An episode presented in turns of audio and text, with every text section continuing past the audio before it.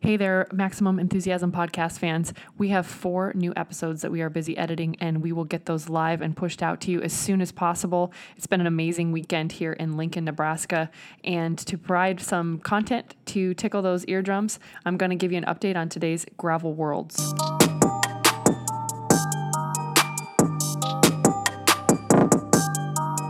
That's right. We dropped in some beats to keep these podcasts lively, keep you full of maximum enthusiasm. So here's the theme for this one. While we're getting these new episodes edited, I raced Gravel Worlds today in Lincoln, Nebraska, 150 miles, almost exclusively of gravel. I had a million thoughts going through my mind today, and it really was a day of maximum enthusiasm. The day could not have gone better, start to finish, in terms of weather, my equipment, the way I felt, my nutrition, hydration, the conversations I had with people out on course. Yeah, I didn't come away with the win. It was second place, and that is the first place loser, as we say.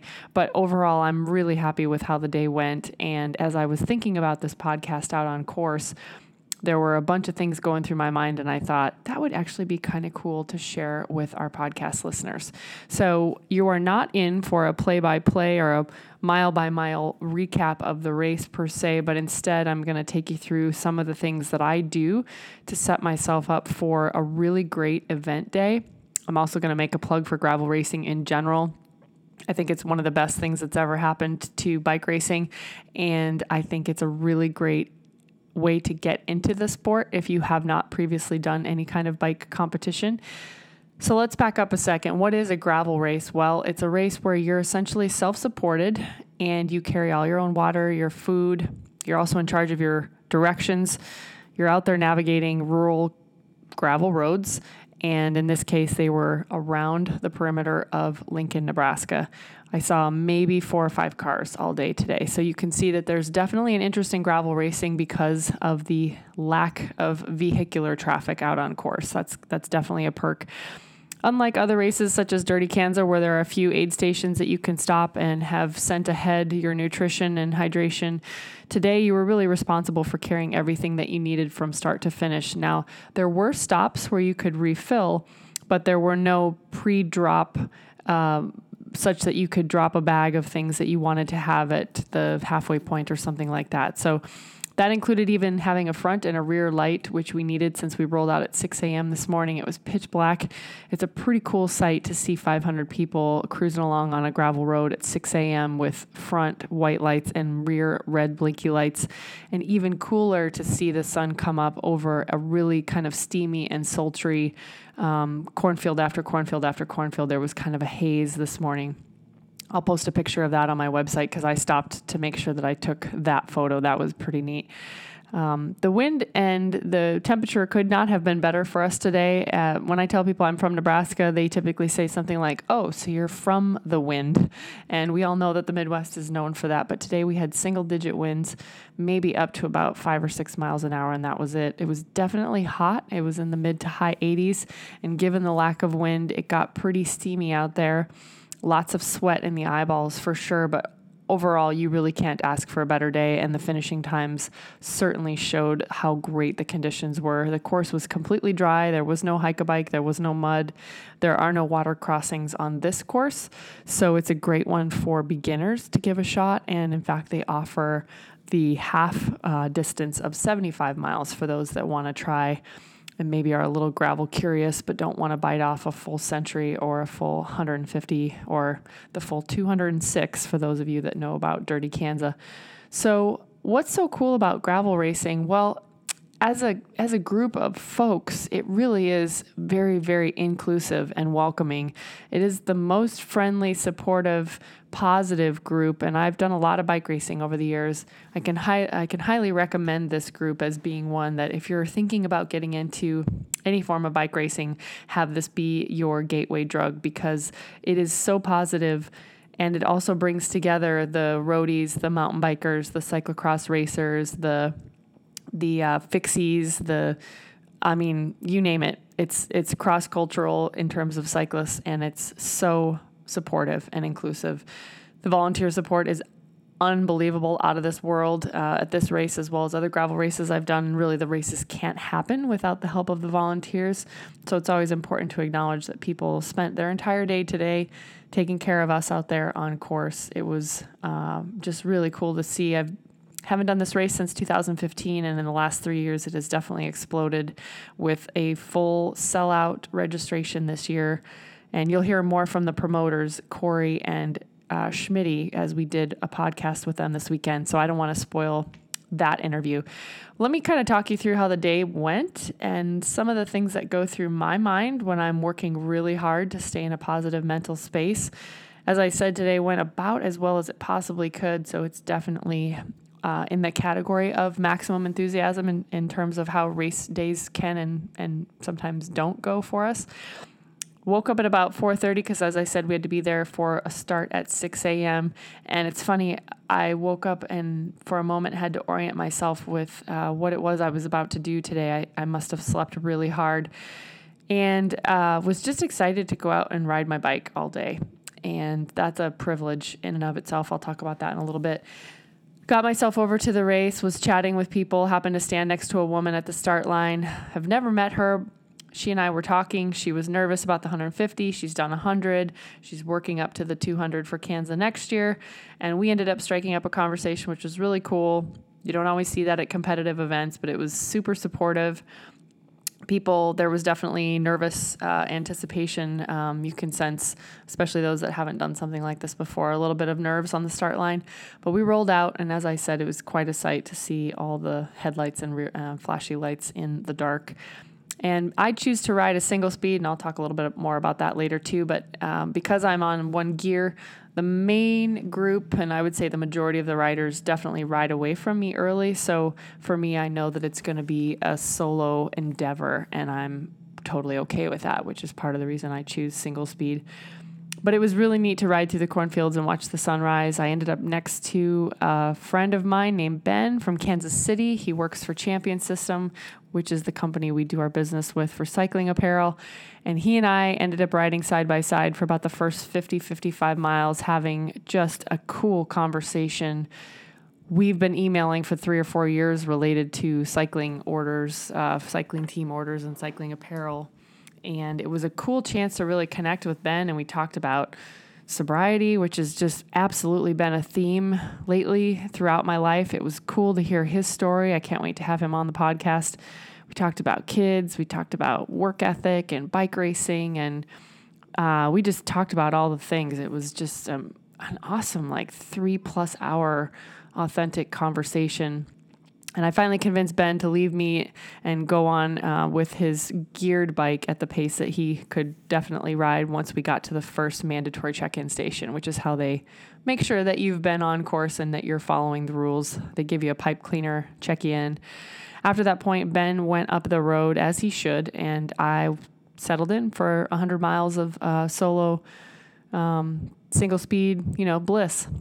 And throughout the day, a variety of things happened that made me smile and that really do contribute to my life maximum enthusiasm. But let me just start with the uh, the title of this show is called gravel gratitude. And that was absolutely a space i was in today. For starters i thought what a privilege to have an entire day that i can just go spend riding my bike.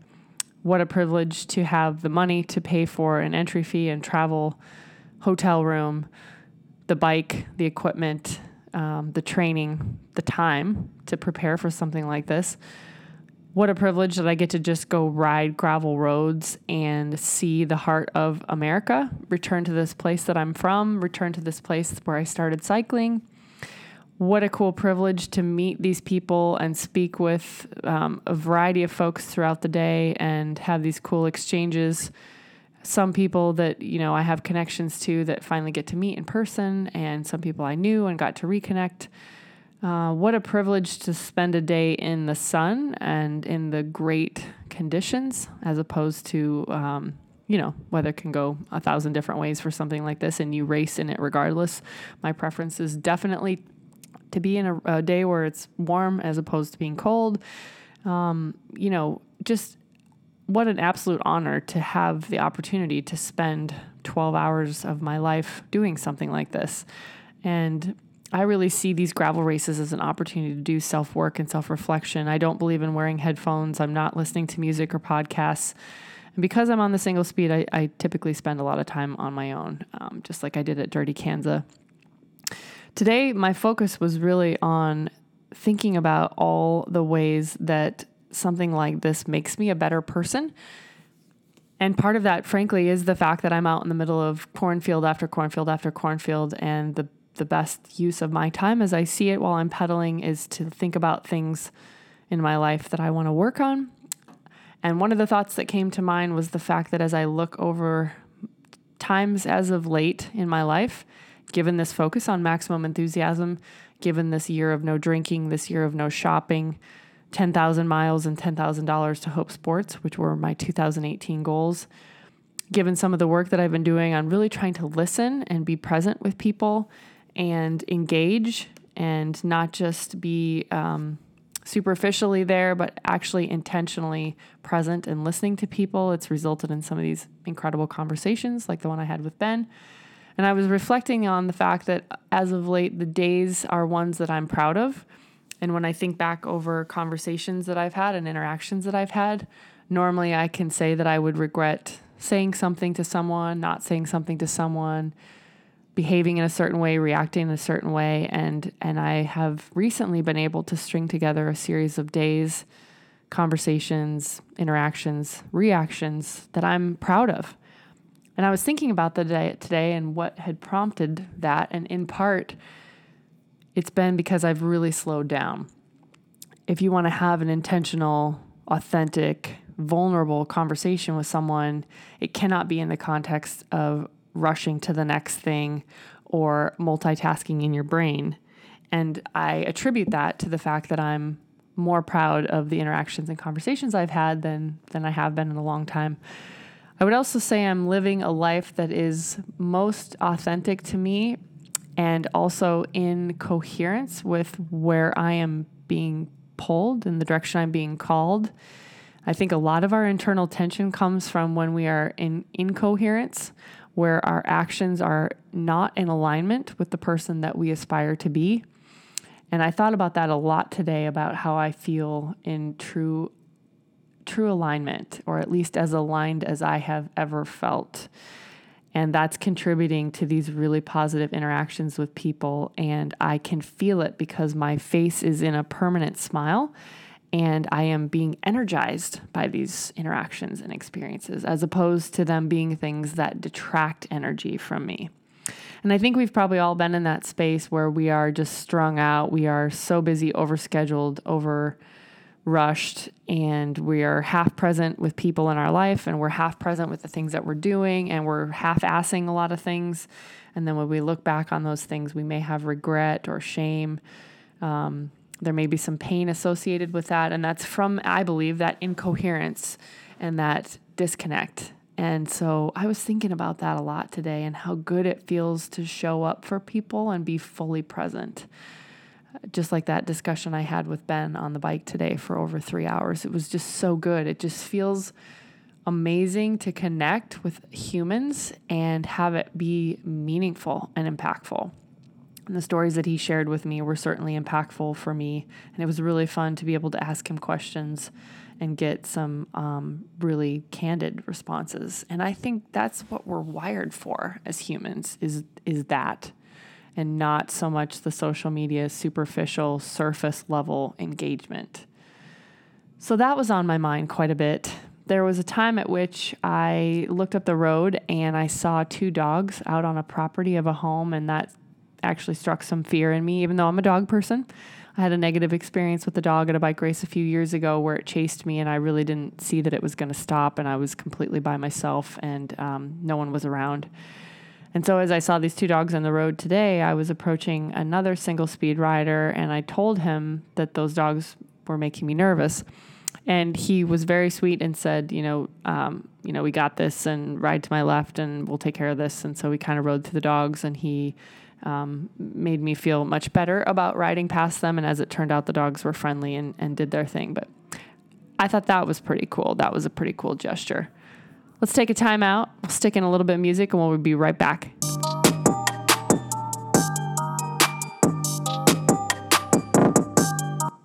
All right, so around mile 80 or so today, I hit a general store. It was on the course and it's an optional stop, and I did stop to grab some extra water. There was a woman outside in a bike jersey that was asking questions and asked me where I was from and asked me what brought me to this race. And come to find out, she's writing an article about this event and how we might inspire more women to get into gravel, which would be absolutely fantastic. And so I told her all the things that I love about this race and some of my suggestions to help women get started if it's going to be their first gravel race. So that was super positive. She ended up being out on the course later in the day and was cheering me on by name, which I just thought was so fantastic. Um, the last, um, you know, 25 miles, as is usually the case, those are the rough ones. You can kind of click off that century, I mean, fairly, you know, straightforwardly, fairly um, enthusiastically, and then those last 50 or so, uh, that's definitely where the wheels can fall off if they're going to fall off. I had a pretty good nutrition and hydration scenario today with um, the products that I typically use, and being on this vegan, gluten free kick right now, it's kind of a pain in the ass to try and feed me. So I've got my little specific food and um, nutrition set up and was relying on that. So wasn't using any of the uh, support being provided by the race. And that was serving me very well. It was incredibly hot today, uh, but everything went well in terms of uh, feeling physically good. Those last maybe 20 miles got kind of rough. My uh, Garmin stopped telling me the turn by turn, so I resorted to the paper directions that were in a Ziploc bag as a backup in my back pocket. I was thankful to have those. At that point in the day, the race is so spread out, and I'm towards the back of the race on the single speed that there are no riders in sight. So it was good to have the paper turn by turn and kind of get back on um, track with just having confidence that I was on the right course because, of course, the course is not marked. You are responsible for yourself getting into those last maybe 10 or so miles, it was actually really helpful to have the turn by turn because I would just focus on the next road and the next turn and the next road and the next turn. And then you go from 140 to 142 to 146. And then the next thing you know, you're rolling into the finish. And that was a good feeling. Uh, as I mentioned at the beginning, wasn't good enough today to take home the win, although it was 20 minutes faster than my time three years ago. But competition has definitely gotten stiffer and harder at these events, and so I don't take uh, the win for granted. That's for sure.